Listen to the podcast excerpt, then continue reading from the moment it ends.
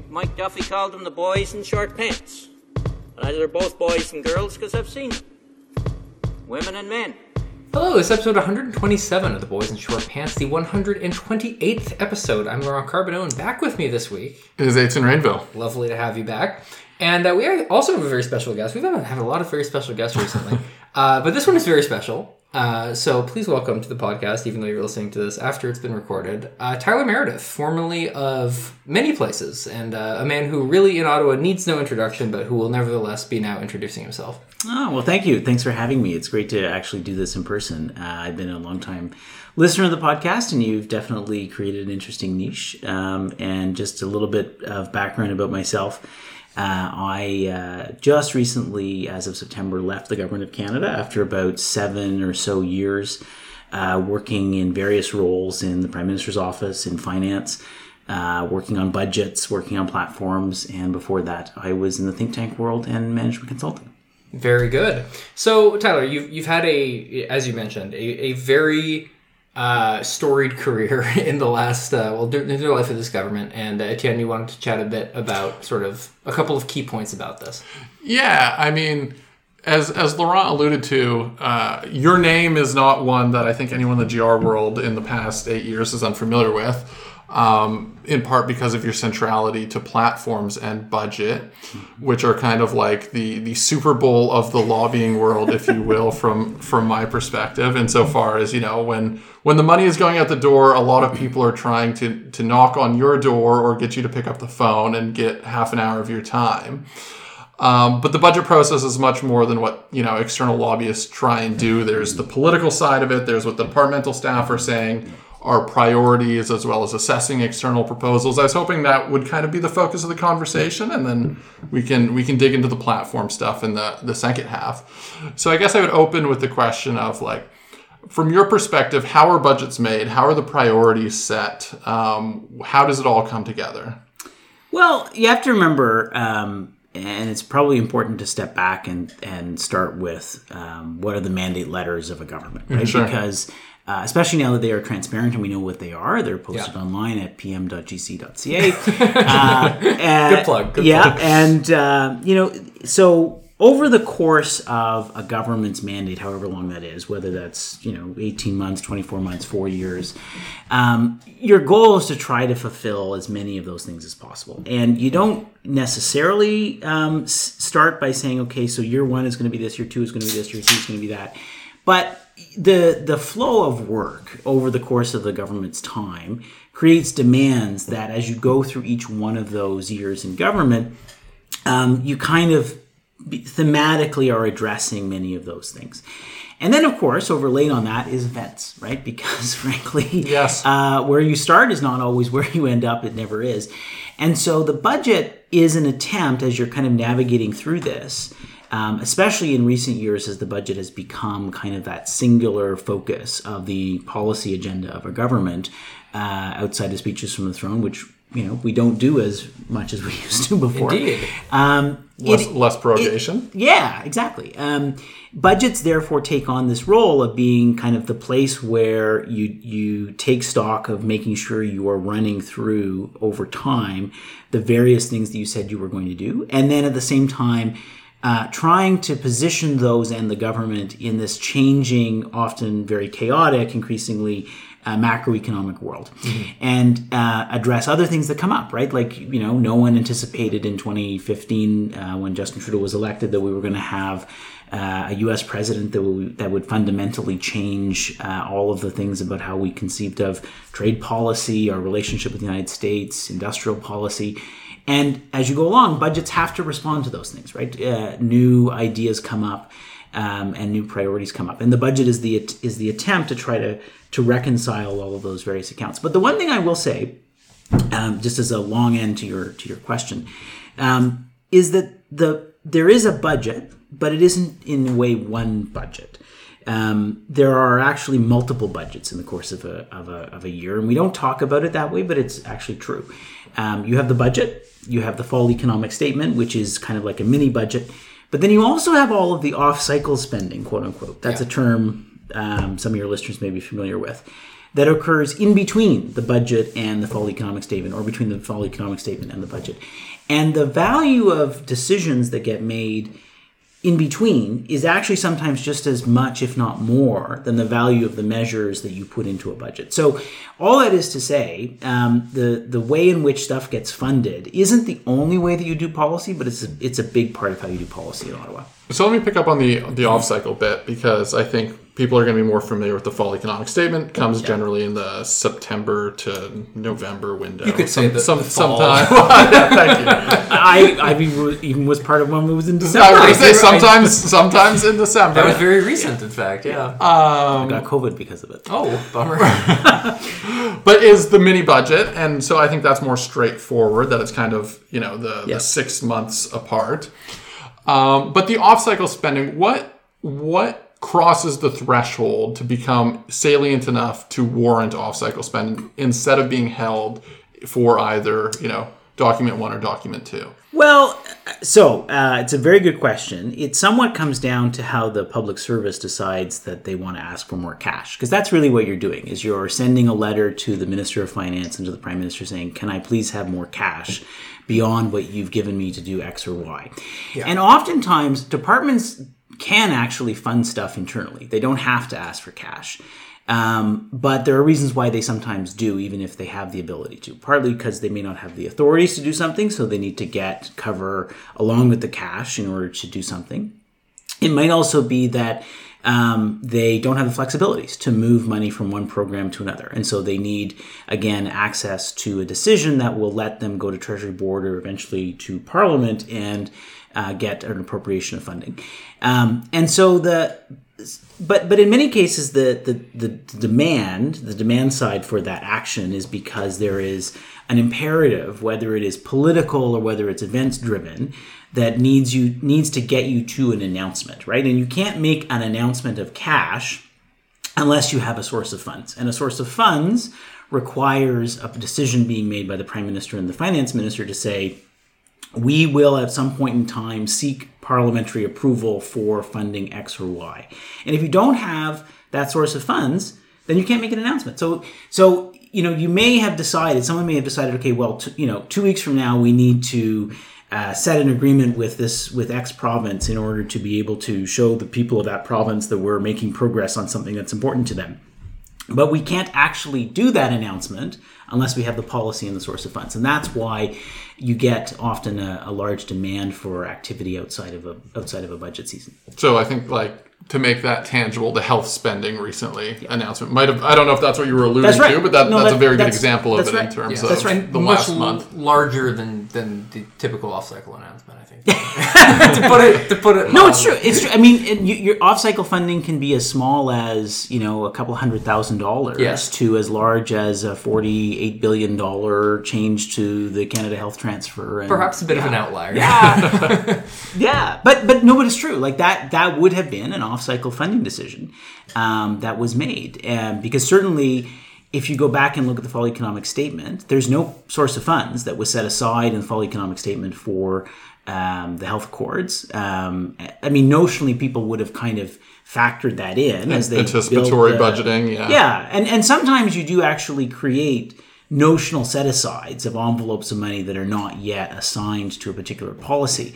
But for the most part, the reason that you would have a funding decision is because you're it's driven by a particular policy outcome that you need to uh, to articulate publicly.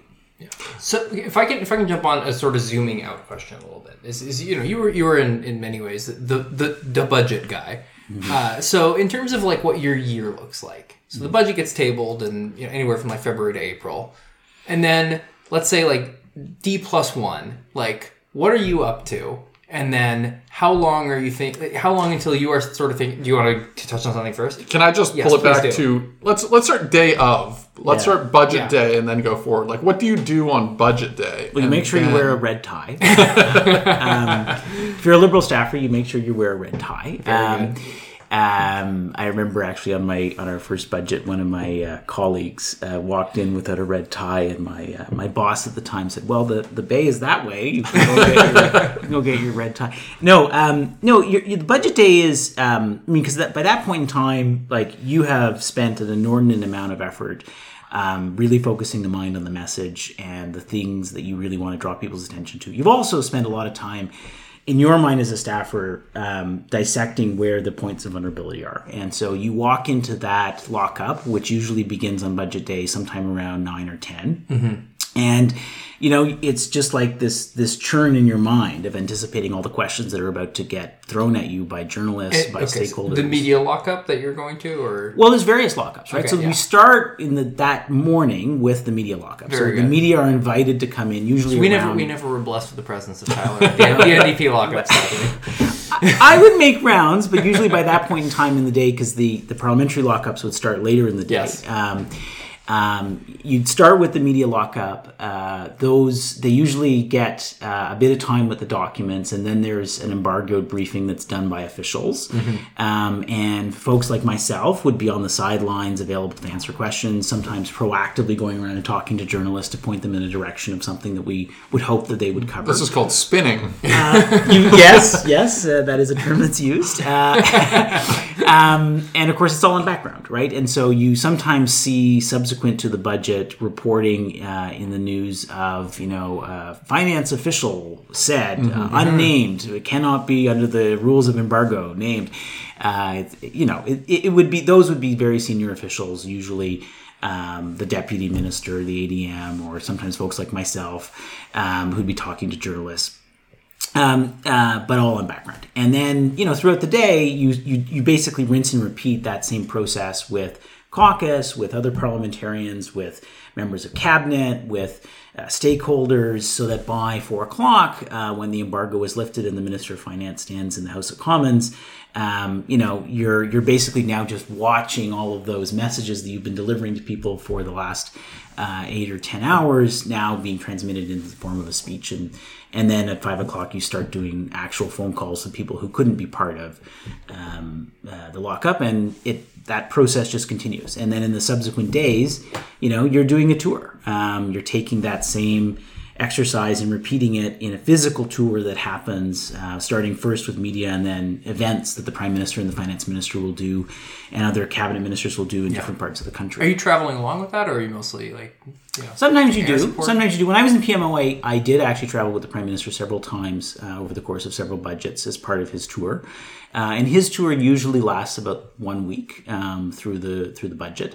There will be echoes of themes and events as that pop up, but you know, usually by the by week by the end of week one, the media interest in the budget has been exhausted. Sometimes that happens earlier, but but the the interest in in the budget itself kind of the exhausts document itself. per? yeah, per and, and just like the implications, right? The story, the the what does this mean for the government? Uh, uh, what does it mean for the state of the fiscal health? All that kind of stuff. That that exhausts itself within several days but there are often there's often so much in a budget right that they that some of the very good nuggets some some of the very interesting stories get lost and you actually have to be very um, intentional um, like weeks and months later to try to drive media and stakeholder interest to realize oh yeah that thing on page 250 right which actually matters to you I need to remind you that it's there Yeah. because you may have lost sight of it, right? Yes.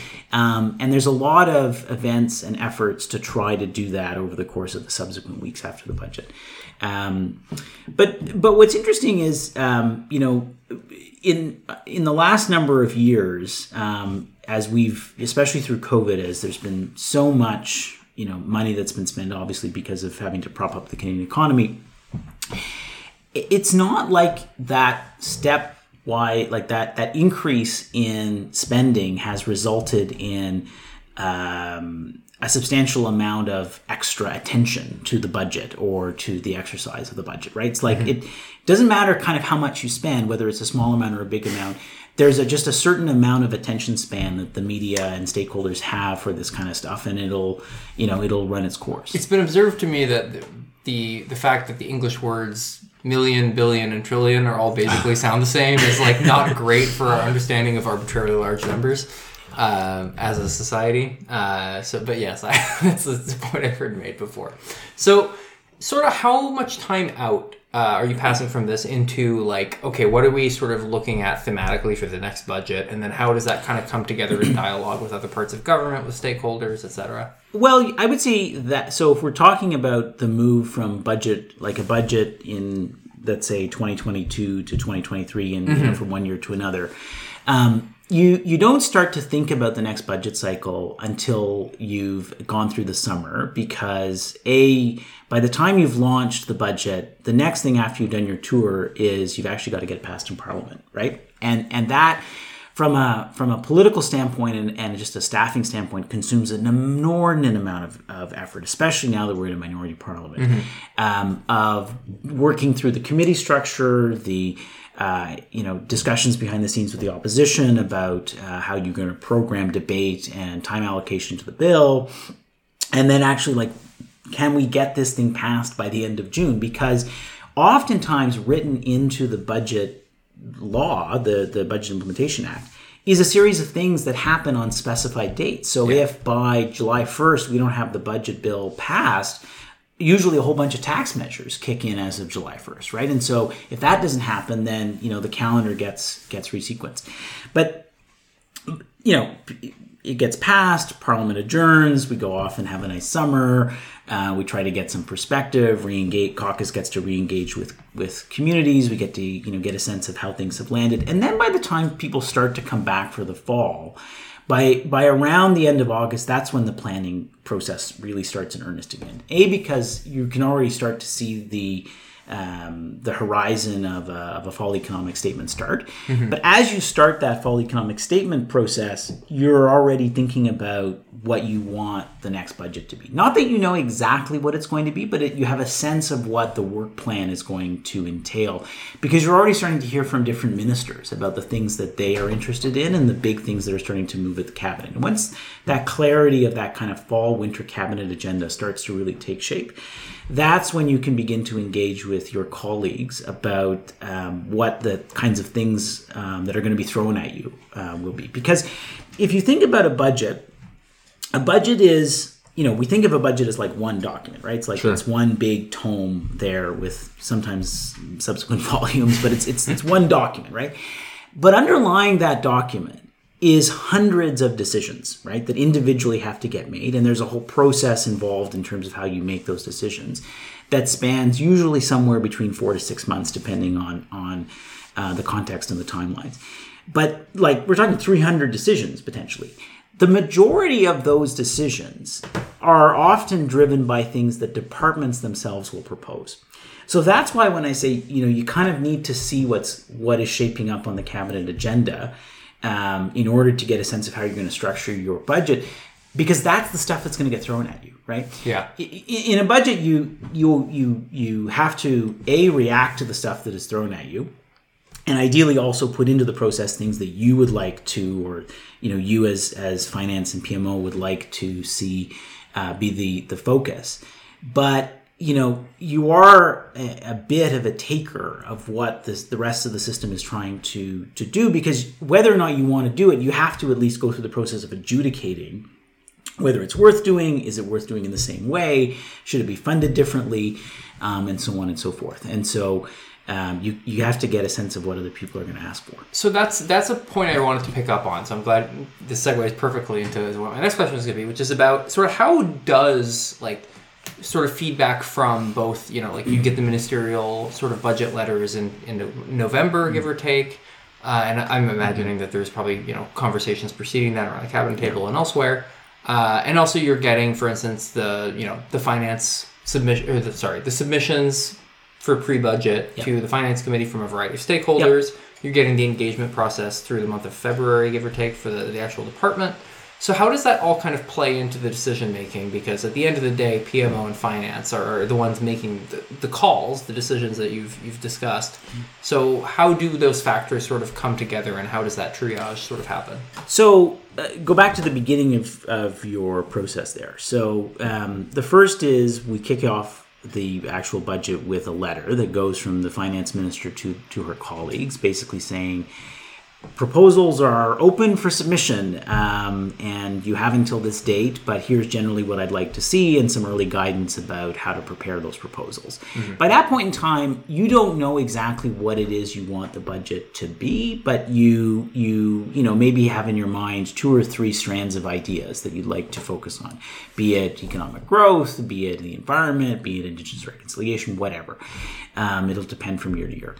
Um, those come in and then once you've got that intake of hundreds of, of which are literally you know across 30 some departments each of them may have 10 things that they're asking for which makes for 300 ideas you have to first decide well how many of these am i actually going to have time or interest in in reviewing? Um, you you have to be careful in chucking stuff at that stage because at the you know at the end of the day um, you know you sometimes have to or you would want to go through the process of you know really analyzing and, and debating something before you realize that it's not worth doing. But in some cases you may know okay this isn't ready right? It they're they, they haven't actually come to cabinet yet with their with their proposal. They're just asking for funding before they've actually done the policy work. So maybe we should let them do the policy work. We'll have them come back or whatever you will eliminate some of the ideas not all like not not a, a, large amount but you will eliminate some at that very early first gate. Then you have to as you say add other stuff into that. Stuff that stakeholders are asking for that may be on point. Stuff that caucus is interested in that may not be in those letters. Stuff that you are interested in between yourselves and finance and pmo um, stuff that other departments are asking for that they may have forgotten about, and uh, just stuff that comes up because of events. Like, for example, you know, we had an outbreak of hostilities in Ukraine um, last year during the budget process. So, um, you you have to manage those various different streams, and um, by about the time of kind of Christmas, um, you have a sense of notionally what you're going to start to look at, and then um, give some marching orders to officials to begin to develop um, some analytics on each one of those things. Because for every one of the budget proposals, someone has to do the work, right? In yeah. terms of actually assessing is this thing worth doing and why, and and if we should give money to it, how much, and what's the sequence and so forth. And that quote unquote two pager. I'm sure you've heard that term before. Never, it's never a two pager. um, it's, it's, an aspirational aspirational two pager. Um, you know, those get written up by officials, um, and you repeat that process hundreds of times over. And every single one of those two pagers has to be decided on by both the finance minister and the prime minister, and their various teams and officials have to input into those things. And so it's a mammoth amount of work. Tyler, you were you were like so perfectly setting me up exactly where I want to go, and I tremendously appreciate. None that. of this was planned. so I wanted to ask about kind of the relationship between where you sat in finance mm-hmm. compared to the department, and then also with PMO and how you sort of triangulated uh, some of you know the, the you know different cultures, working styles, biases, etc., and sort of how that would work out in practice. Yeah. So what was you not entirely unique, but um, which I certainly had an interesting perch on was the fact that I had been on both sides of the table, right? So I had been the person in PMO who had helped um, support and guide the budget process and then I was at finance and done the same job on the other side. So remember that the budget is is got two keys to the system, right? The mm-hmm. prime minister and the finance minister. Um, and so because of that, I, I, by the time I went to finance, um, I a I, I knew at the officials level all of those people had good, pretty good working relationships with them. Um, even if you know I wasn't directly working in the same department as them day to day, um, and I knew also you know how the t- how the, the two principals um, both in process but as people would you know be able to interact. And mm-hmm. the end of the day the key thing here is that it's about two principals it's two people. And those people you know you can swap out different names but it really is a function of how do they like to make decisions? How do they interact best in the process? How do they work together? You have to build processes that work for those those yeah. two people and it'll be very different from principal to principal, right? Like Stephen Harper, I'm sure would be very different than than Justin Trudeau and so forth. And so you just you have to build processes that your principals can work work within. You sound like you want to say something. Oh, I was going to say I, I, recently read uh, Ed Greenspon's Double Vision, mm-hmm. uh, which is a little bit of the history of the 94, 95 budgets, and in mm-hmm. that he talks about how Chrétien's process with Paul Martin was to say like, "I'll back you on everything." Like for him, it was very important that Paul have complete run of show. Uh, I think that might have may have tapered off in subsequent years, but at least initially he was like, "I back on everything." That's how I view like the relationship of a finance minister to other ministers is that they should always have the backing of the PM. And so that I think was a fairly unique dynamic in in terms of the the history of Canada, but that that's ostensibly how it worked back then. Yeah, um, I mean, I've read that book too, and I don't know how accurate or not that portrayal is. Um, you know, I've I've heard different versions of that from people who've been around at the time. But but look, I mean, re- regardless of who is there in the process, for it to work well, there has to be a healthy tension between both sides because they have different objectives that they're serving, right? The the the prime minister is the head of the government, the head of the cabinet, um, the head of the party uh, has to think about uh, all the different um, dimensions around which the government is going to be assessed. The finance minister obviously has to think about those too, but but first and foremost is going to be thinking about what is the overall fiscal track look like, right? Because Yeah. that's what finance ministers are responsible for. Um, and so you you know you put those two people into a process, regardless of who they are. They there will be times at which they agree. There will be times at which they don't agree, but more more or less um, they are working together towards the same objective. And I think you know overall, certainly from my experience in government, I I saw that work actually fairly well. Um, what I would say though, to your question earlier about like, so what's it like between the processes on the public service side and the political side? You know, the Department of Finance, there's some really, really good people who work in the Department of Finance. Um, Always a good preface. no, they are. No, they- no, seriously. They, they're- some some of the best public servants that I know, some of the uh, smartest public servants that I know work at the Department of Finance.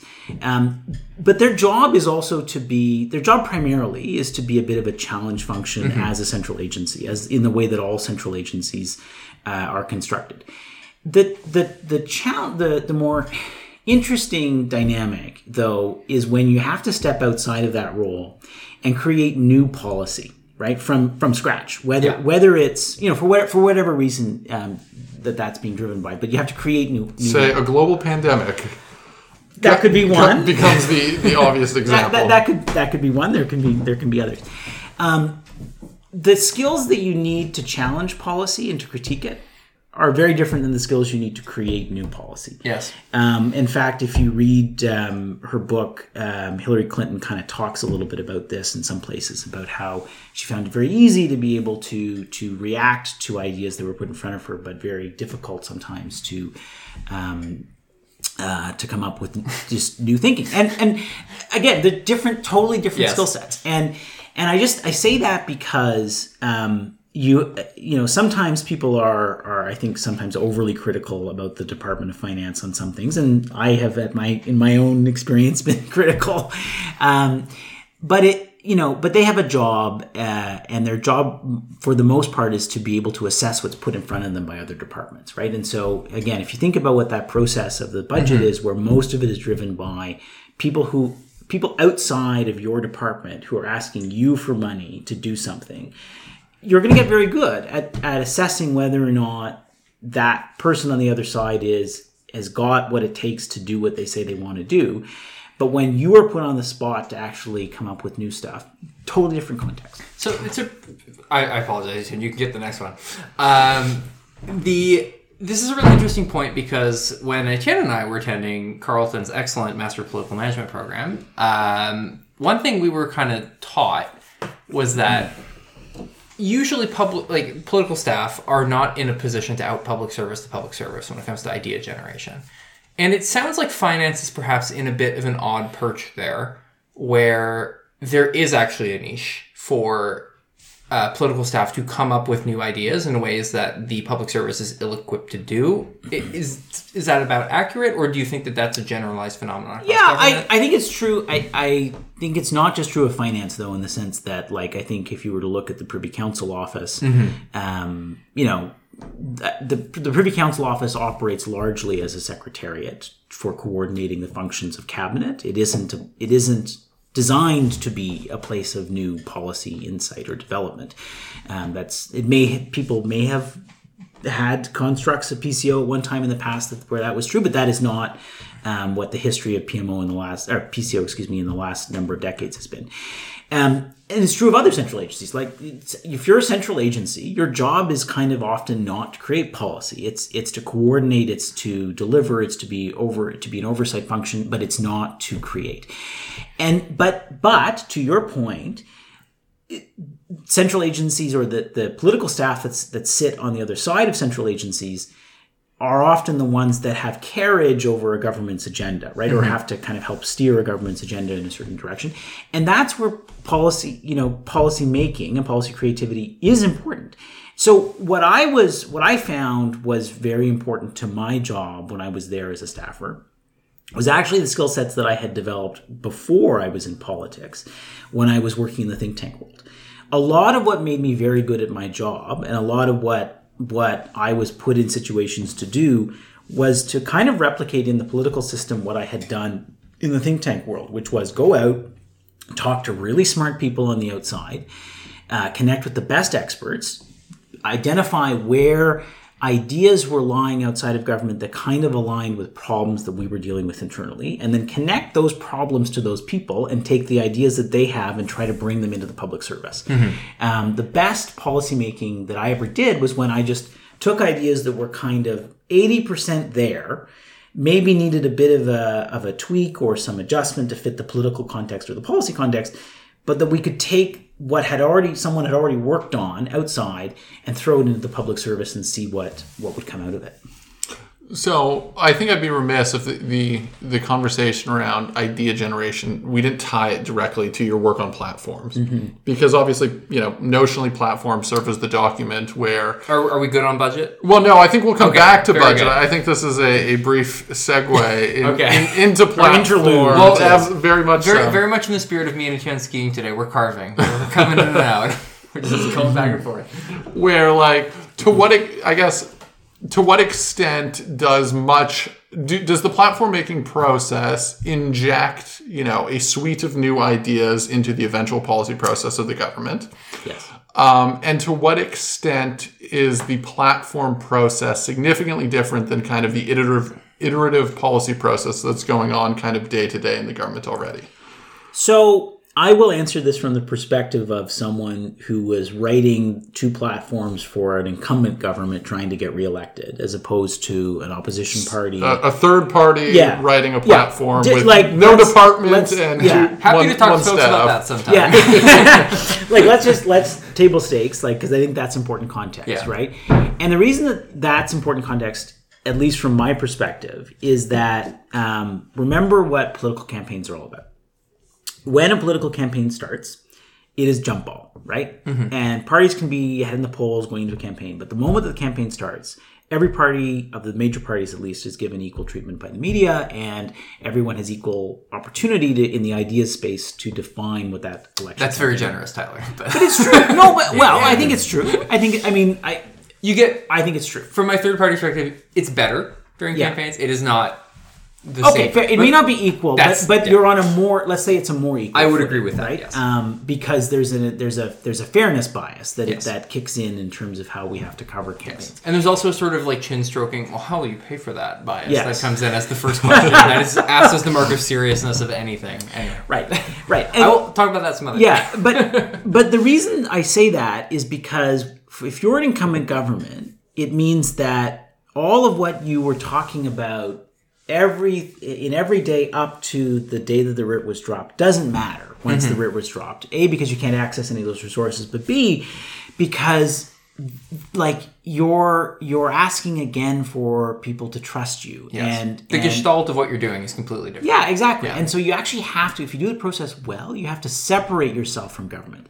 That's why, um, at least in the 2019 case, um, like I was actually kind of like sent off from my from my exercise to go uh, when I was in PMO to actually go and just have the freedom of time to go and talk to people. Put you in a dark room. Well, to think, to think, but but but most importantly, to go out and talk to people, right? And and so at least the process that I've done um, in multiple times is um, you go out and you you just you you identify, uh, let's say, 100 smart people. It'll be more than that, but let's start with 100 of the smartest people um, across a whole variety of issues that cover the waterfront of all the things that a campaign needs to talk, uh, talk about and you just you go and you do a bunch of interviews and you talk about what's what do they think the burning issues are? Are there ideas that respond to those burning issues?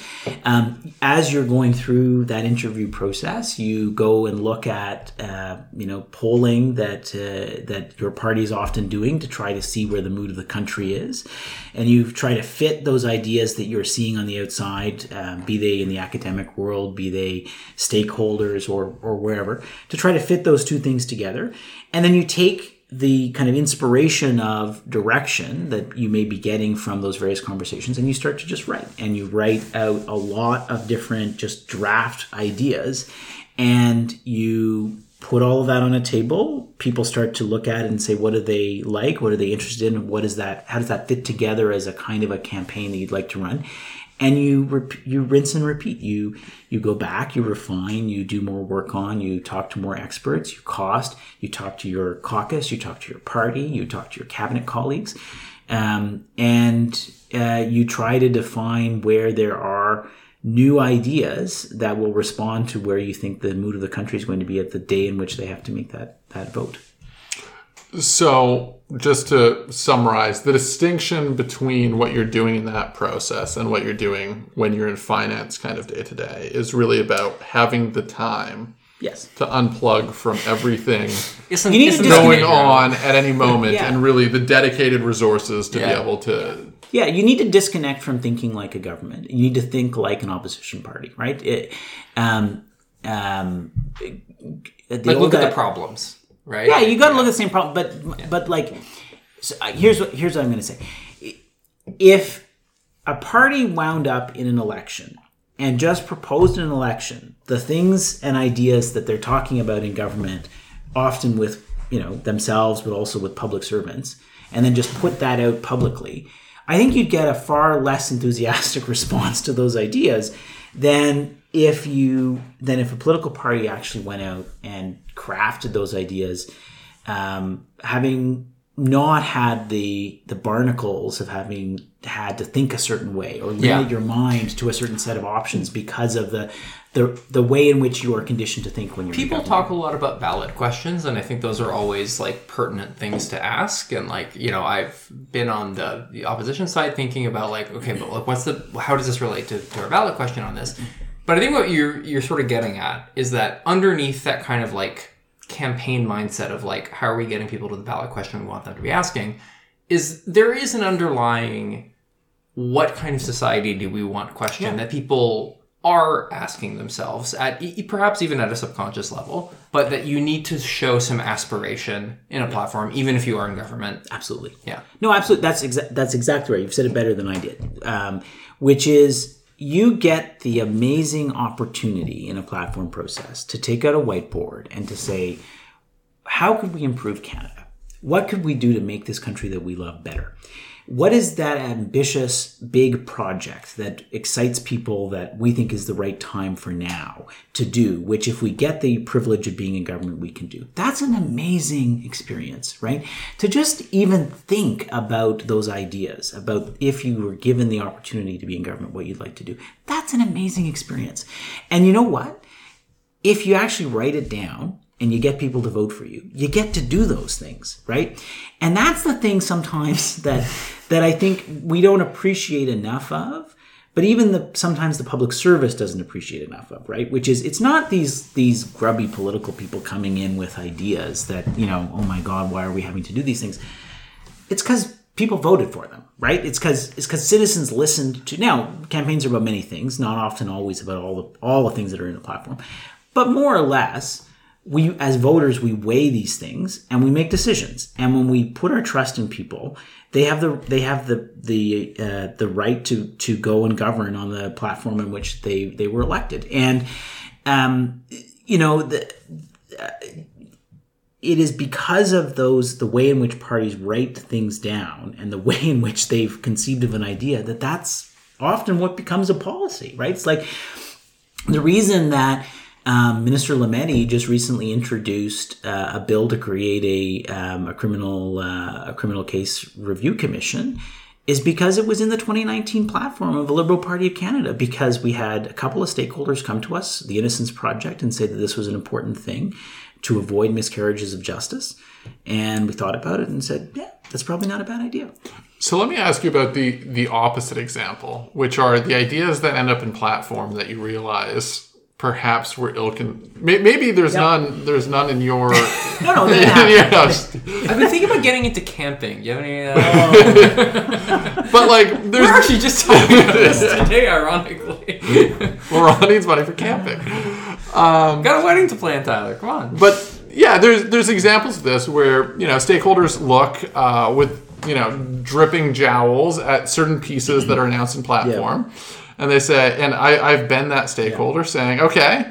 Uh, next budget, let's let's push them hard and let's get our 200 million out of the government for the thing that they promised, and it doesn't come up that year. And say, okay, next year is the year, and then you know on year three you start to get the sense that uh, that thing in platform is never going to come, and you kind of wonder what happened to it. So not everything that that is in a platform gets done, but most and many things that are in a platform gets done. So getting into a platform is th- usually about three times out of four or four times out of five, depending on on the party. There's there's some empirical evidence to this. I'm not pulling these numbers out of out of my um, of under my hat, um, but. Um, These are the deliverology numbers, yeah. I'm sure. the- there's also empirical literature to that. Um, but yes, you can go online and, and, and follow the trackers at various different ex- you know exercises to follow them. But more or less, I think it was archived by the government of Canada four, after four out of five years. four out of five things in a platform tend to be done either directly or indirectly in the way that they were they were proposed but there are some things that don't. And those things can be dropped for reasons of circumstances changing right? A- a- you know when the focus of the government because of the election of donald trump occurred it, it, it changes changes your priorities right? It changes just the focus of of everyone in government on different things. Not because sometimes they're bad ideas, but just the the timing changes, the circumstances change. But there are some things where you learn more about something once you are in government. When the public service says, "Congratulations on being elected," now here's a bunch of reasons why you shouldn't do what you were just elected to do. Um, um, you know, and and and your your job is sometimes to push back or to challenge those those biases against doing them, but sometimes it's also to listen, right? To listen to why there may be a, a span of information that you didn't have access to, um, as to why it would be better to either do something differently or to not do something at all. Um, and the, the job of good political staff, as much as the job of, of good cabinet ministers, is to have the judgment to know when to to say yes, we're going to take that advice and drop this thing, and I can legitimately sell to people that you know it'd be better to being better informed on something to do something differently. Sometimes you can actually make that a virtue um, or alternatively to turn around and to say no you know we got elected on a very clear mandate. People are expecting us to do something and we have to be judged on our ability to implement on what we said. And deciding between those two things is incredibly important in how um, you execute your your role uh, in government. Is, is that where you want it to go on, on budget, or you, do, could we pivot full time to platform at this point? I mean, it's a long diversion, but we can, we can keep we can keep platform going. Okay. Um, yeah, I mean, I I will let you lead on that if you wanna. If you if you got a pertinent question to, to jump on. So mine would be, how do you? I, I you you elaborated a little bit on it, but so you were the primary pen. I, I don't. Is that a fair characterization? One of the primary pens on. on both t- 2019 2021 but but to be fair i mean there are a team of people that input on these things but i was the lead kind of person coordinating and, and organizing that work So my question is how how you connect to the political side. Like I know the relationship between a minister's office staff and the minister. That's I, it's something I think we've covered. I, I hope fingers Amply crossed we, we've covered amply on this show. Um, but sometime after you were appointed to that role, I mean at least publicly, um, depending on which election we're talking about, there are political budget co-chairs that are named. um, Goodale, for instance, and Mona Forte. Fortier. How do they tie into the process and in, and into the work that you're So- doing? As so- they they obviously are not put in the dark room with the no, well- the telephone and The sensory deprivation. the the time to call. like they they still have significant portfolios and jobs and Yeah. they're doing a number of other things at any given time. So how does that process, how do the political actors tie into it? So, so in 2019 and similarly in 2021, although the, the people were different. Um, so in 2019 we had um, Ralph Goodale um, and Mona, and then 2021 we had Mona and Terry um, Duguid. do good. Thank you. Sorry, I was number of different Oh, I'm terrible number of names, so different. that no, is- that is fair. number of different Terrys. I'm actually shocked that Tian pulled that. That's sad, to and uh, and and so the, the reason I mention that is because in both cases you had a cabinet minister and then a non-cabinet minister. Yeah. In, who's Very deliberate Congress. choice, I imagine. Exactly. So one, so one of whom, uh, because they're in cabinet, they they will have you know a busier schedule, but they also are a little bit of a link into the the conversations going on with cabinet m- members, and then the other is someone who has a bit more time, who can also be a bit more of an engaged face with stakeholders. Um, and all of the various demands, of which there will be many stakeholders, both internal to the party as well as external to the, the broader stakeholder community here in Ottawa.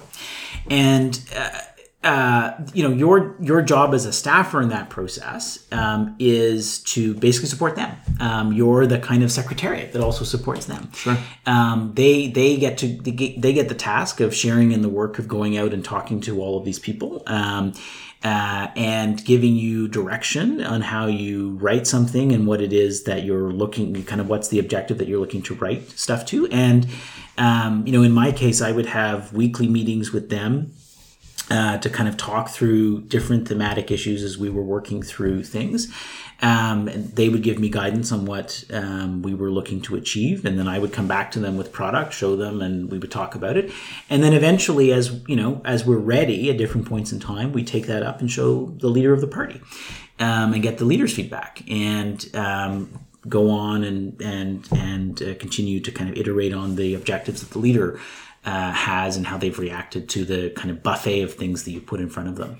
Um, but it but it was interesting because um, you use the word budget, um, and my point is only that in that case, it, well, in both cases, it they're not there just for the how do you allocate the dollars exercise of a platform, but also just the whole thing, just the construction of what are the what are the chapters that we want to have? What are the ideas within that that we want to emphasize? Um, and ideally, you know, in a platform, a good platform has kind of four components to it. It has um, things that speak to the party, so that may represent things that the party has passed as resolutions before that members are really interested in. You know, cannabis, for example, legalization in 2015 happened in part because the prime minister uh, or leader at the time committed to it, but but he committed to it in part because the young liberals had actually made it a big thing and had passed it as a resolution.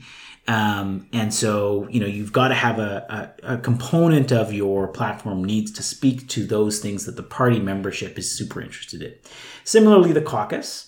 Um, and the caucus, uh, and I, I really emphasize this because when you're a government, you have cabinet ministers, but cabinet ministers actually aren't cabinet ministers in a campaign. They're candidates, right? And caucus members are candidates. And so your unelected candidates and your elected candidates and your cabinet ministers all have to be kind of involved in a, in a way, um, recognizing that a cabinet minister has the same weight in the process as a candidate does. Um, because they're not a cabinet minister when you come to an election. So another component of the platform has to speak to things that they are interested in. The third component is kind of that stakeholder expert community, the validators who, um, some of whom have really good ideas that you want to steal from, but also others that when the document comes out, you want them to say good things about it. And so ideally, you have a few things that reflect what they're interested in. And then the fourth component is the leader and just what are the things that the leader, the values, the ideas the leader really wants to put their stamp on at that point in time. And the reason I say that it's those four things is because it's you actually have to strike a fine balance across them. If you have a platform that is a little too weighted in the direction of just doing what stakeholders want, or and not sufficiently representative of your party's interests or your leader's interests, the thing won't sell. Right in in a in a campaign, it will not have the presence of of being able to be pushed and that momentum of being pushed through the political machine of a campaign. Equally, if it's only your leader's ideas and they are disconnected from the party, the membership, and and the outside world, um, it may not go as well, right? Um, and so you have to. You have, there's a fine balance there of how you keep those various things in equilibrium, in order to uh, actually have you know announcements over the course of sometimes a 30 or 40 day campaign that are going to tell the story you want to ultimately tell So let me let me zoom out and ask the meta question, which is we've had this co- That's exactly where I was going. okay, go is having this conversation. The the kind of modern discourse on platforms is like they're the gold standard that a citizen should read in order to create an informed opinion. Um, and often people are, you know, That's the challenged. benchmark. like, it's like, oh, have you read the platform? Exactly. Well, d- before you voted, did you read the platform? Oh, I read the platform. And like the history of platforms has kind of ebbed and flowed, more ebbed than flowed in some cases. Um, and they're not, you know, this de- this de facto document that a lot of people presume them to be. That like every political party since the beginning of time has always produced a platform, and all informed citizens has read the platform.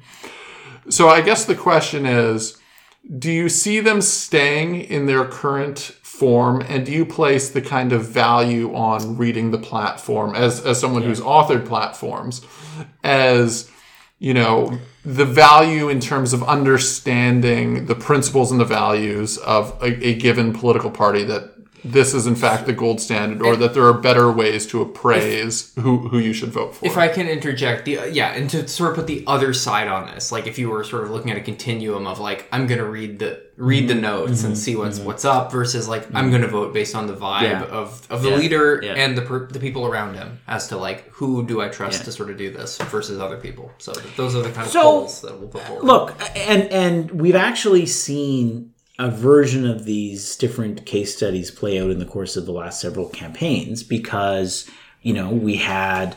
Um, uh, Patrick Brown put out a super detailed platform, which was, you know, as That worked out then shuffled off. Doug, you know, Doug Ford came with something that was much more high level, shall we say? Thinner, yeah. Um, you, you said that. I, a diet platform. If um, you know, and uh, we've seen the NDP now twice do um, kind of like vision documents followed that have been pre-released, then followed later by costing tables that kind of are supposed to respond to the vision document. Um, or and then- supposed to well, no, I mean I give them credit. Like, but and then and then you have like the more traditional platform that's like I will do X and here's how I've costed X and Y, and then it's a summation of all of the X and Y's that you have in your in your document.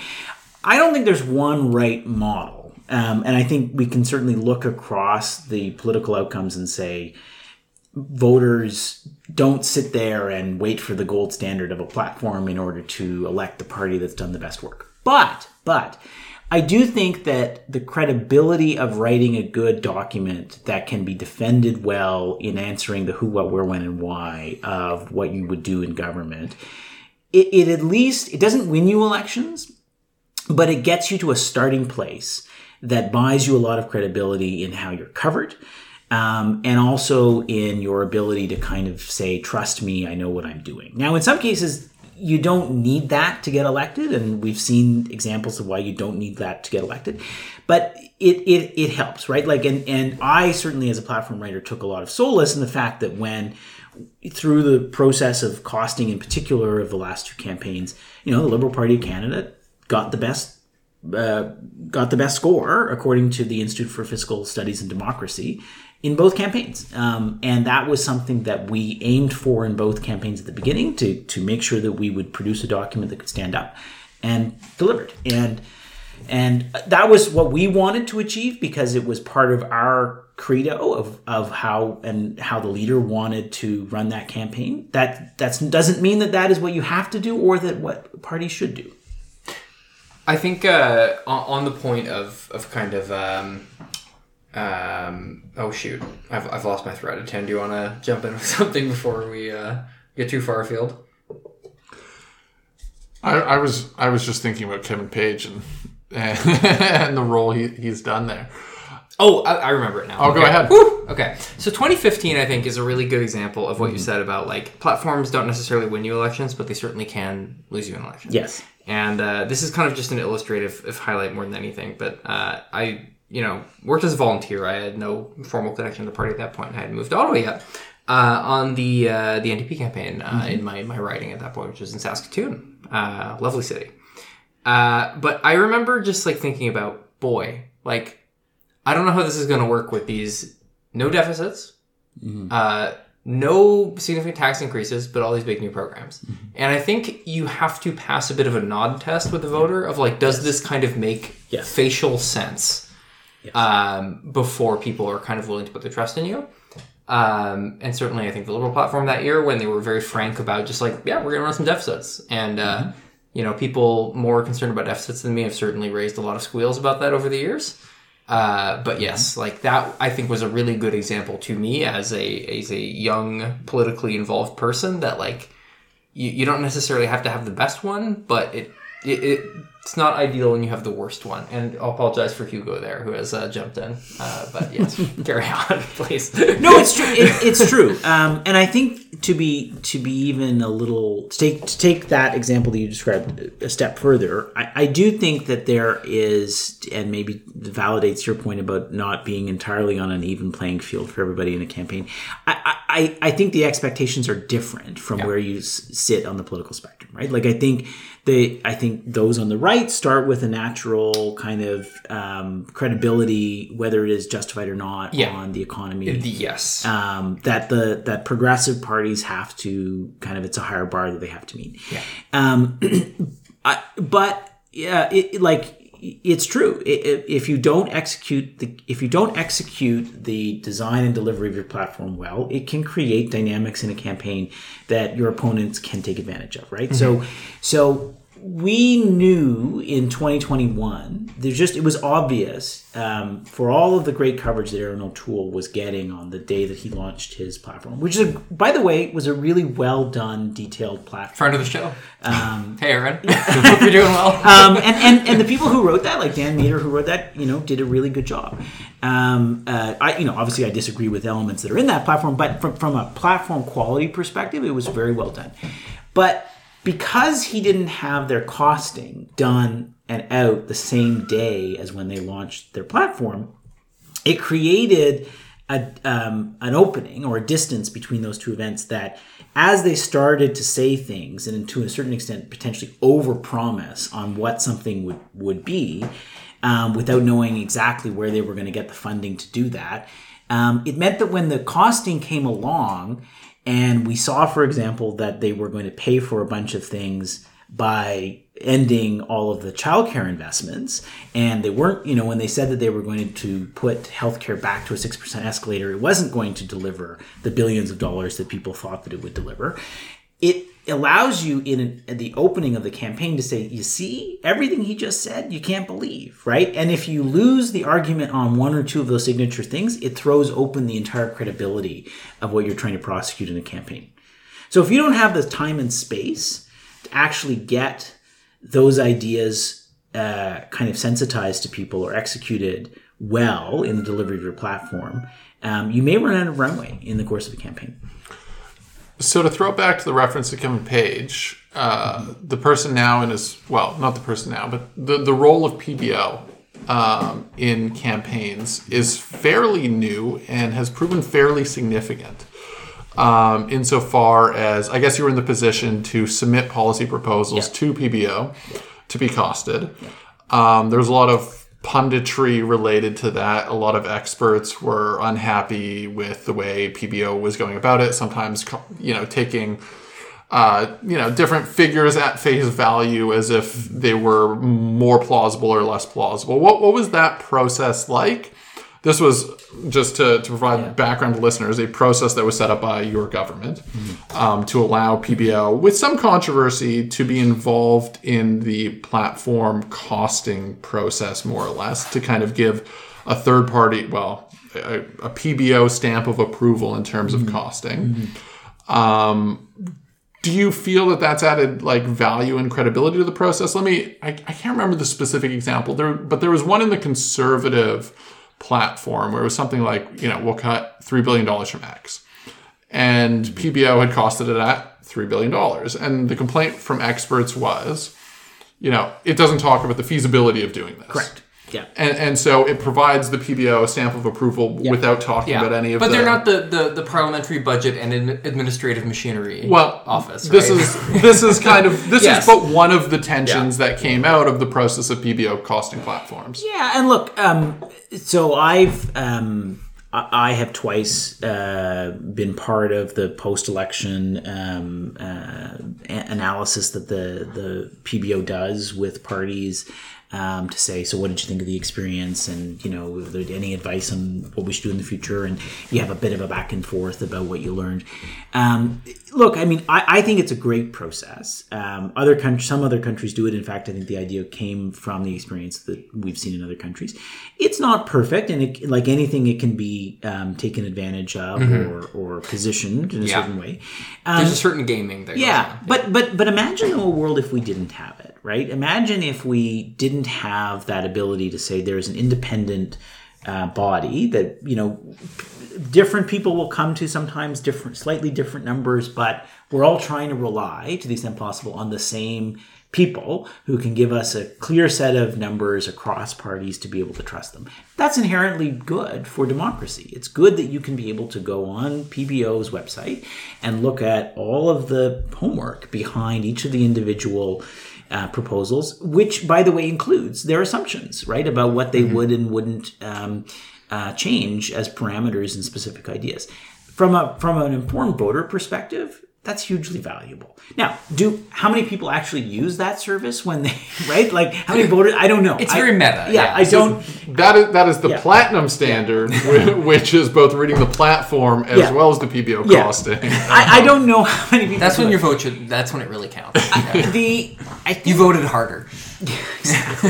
Um, I mean, I will say, you know, it, it's not it, it's not perfect in the sense that um, it can throw a wrench into political parties as well. Like you can because for everything that you put in a platform before it goes live, you do your own work of your own spreadsheeting exercise without the benefit of having access to resources in the Department of Finance. Or You guys have somewhere else. spreadsheets? Yes, it's all That's a joke, folks. it's, it's all one big spreadsheet. It's all one big spreadsheet. Um, and I can tell you, as the person who's navigated those spreadsheets, um, you have a lot of pressure riding on your shoulders that you haven't made a spreadsheet error, right? So from a staffing Something changed into a date. well, or or like cell A is trying to make a change to cell B, but you know it's actually pointing in the wrong one, right? I mean, uh, you know, because in a, in the high pressure moment of a campaign, you can say like there is a major hole in your platform costing, right? So that so a it Look, takes looking at you, Mark Sutcliffe. I may have found a few things in that. Um, uh, yeah, uh, but it takes so it takes the pressure off of the staff uh, a fair bit, but it also sometimes does lead to kind of wonky outcomes where. Um, you know, you've spent all your time costing in a certain way, and then PBO says, "No, we think it's a bit different," and then suddenly you have to like readjust everything else that you've put in your platform to hit your your fiscal targets. But given the choice of have it or don't have it, I would love to have it because um, from the perspective of someone writing a platform, it takes a lot of pressure off. Yeah, it add, it adds capacity. You said you said in your statement there, without access to all of the resources of the finance department, I would add the asterisk of recent access to the department, or uh, as opposed to the opposition, like the the capacity gap Yeah. from the opposition perspective is, all, Yeah. you know, can be much more It is significant. very much you are just groping in the dark. True, but but hold on though, I want to make a point because That's why you're here. But- um, Go ahead. Like so even if you're in so back to my point of you you you know if you're an incumbent government you have to actually separate yourself from government in order to do it well. You you actually also need to put the distance from the public service a so that people don't think that you're skimming something off of the off the top um, because you can't right? Like you, legitimately if a party did that that would be that would be a problem. That would be a real problem.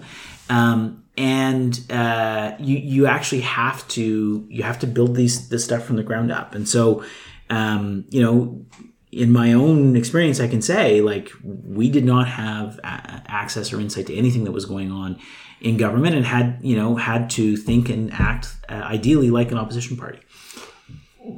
Let me challenge you on that a little bit, which is to say you were the recent beneficiary of a lot of conversations with finance and a lot of discussions with officials in the subsequent, you know, calendar year.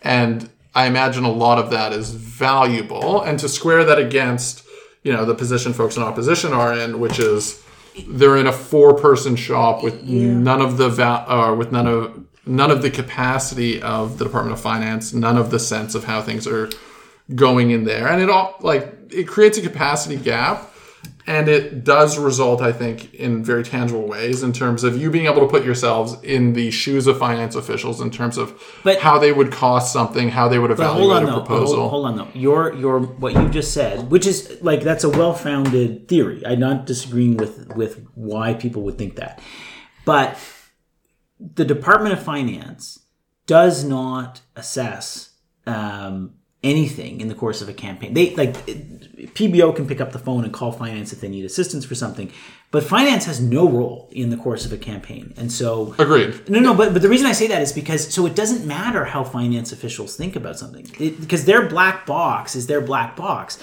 It matters how PBO thinks about something, right? And so uh, it, it, it like because at the end of the day, you have to demonstrate something to the outside world that the outside world will buy.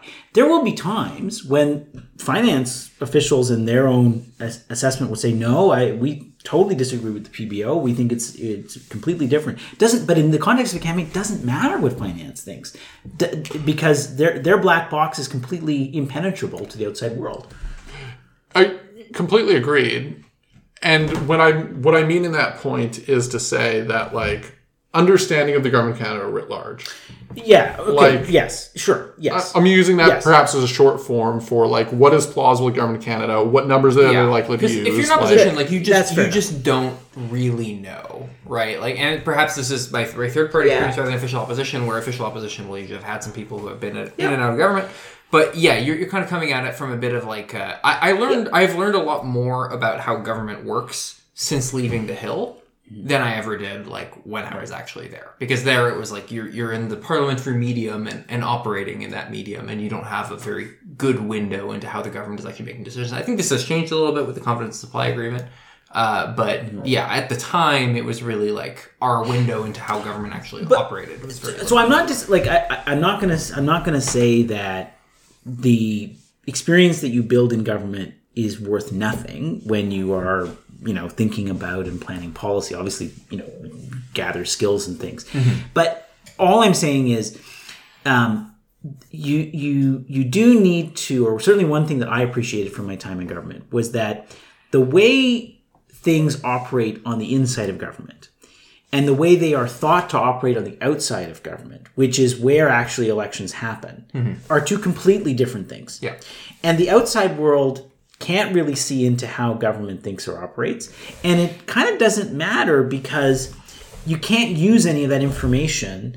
Um, or it, or in some ways, that information when it goes public, people won't believe because it's so foreign to the outside world, right? Like, um, if I said to you, "Oh, you know, here are the four reasons why we can't do something," that might be that might hit on something that you hadn't thought about before but it's not going to necessarily um, dissuade you from why you would or wouldn't do something. In fact it may even be counterproductive for you to consider those things um, as to why you would or wouldn't propose something. So all that is to say I actually operate from the perspective that it's like you you need to turn your government brain completely off effectively to do your job as in writing a, a platform if you are an incumbent government.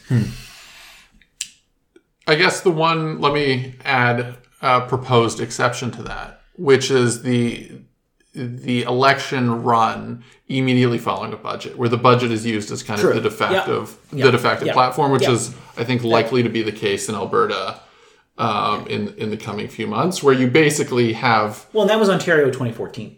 Yeah. where you have the virtue of basically having a fully costed platform that you work with the Yes. civil servants on, and Yes. that you know copy paste into the platform document, and away you go.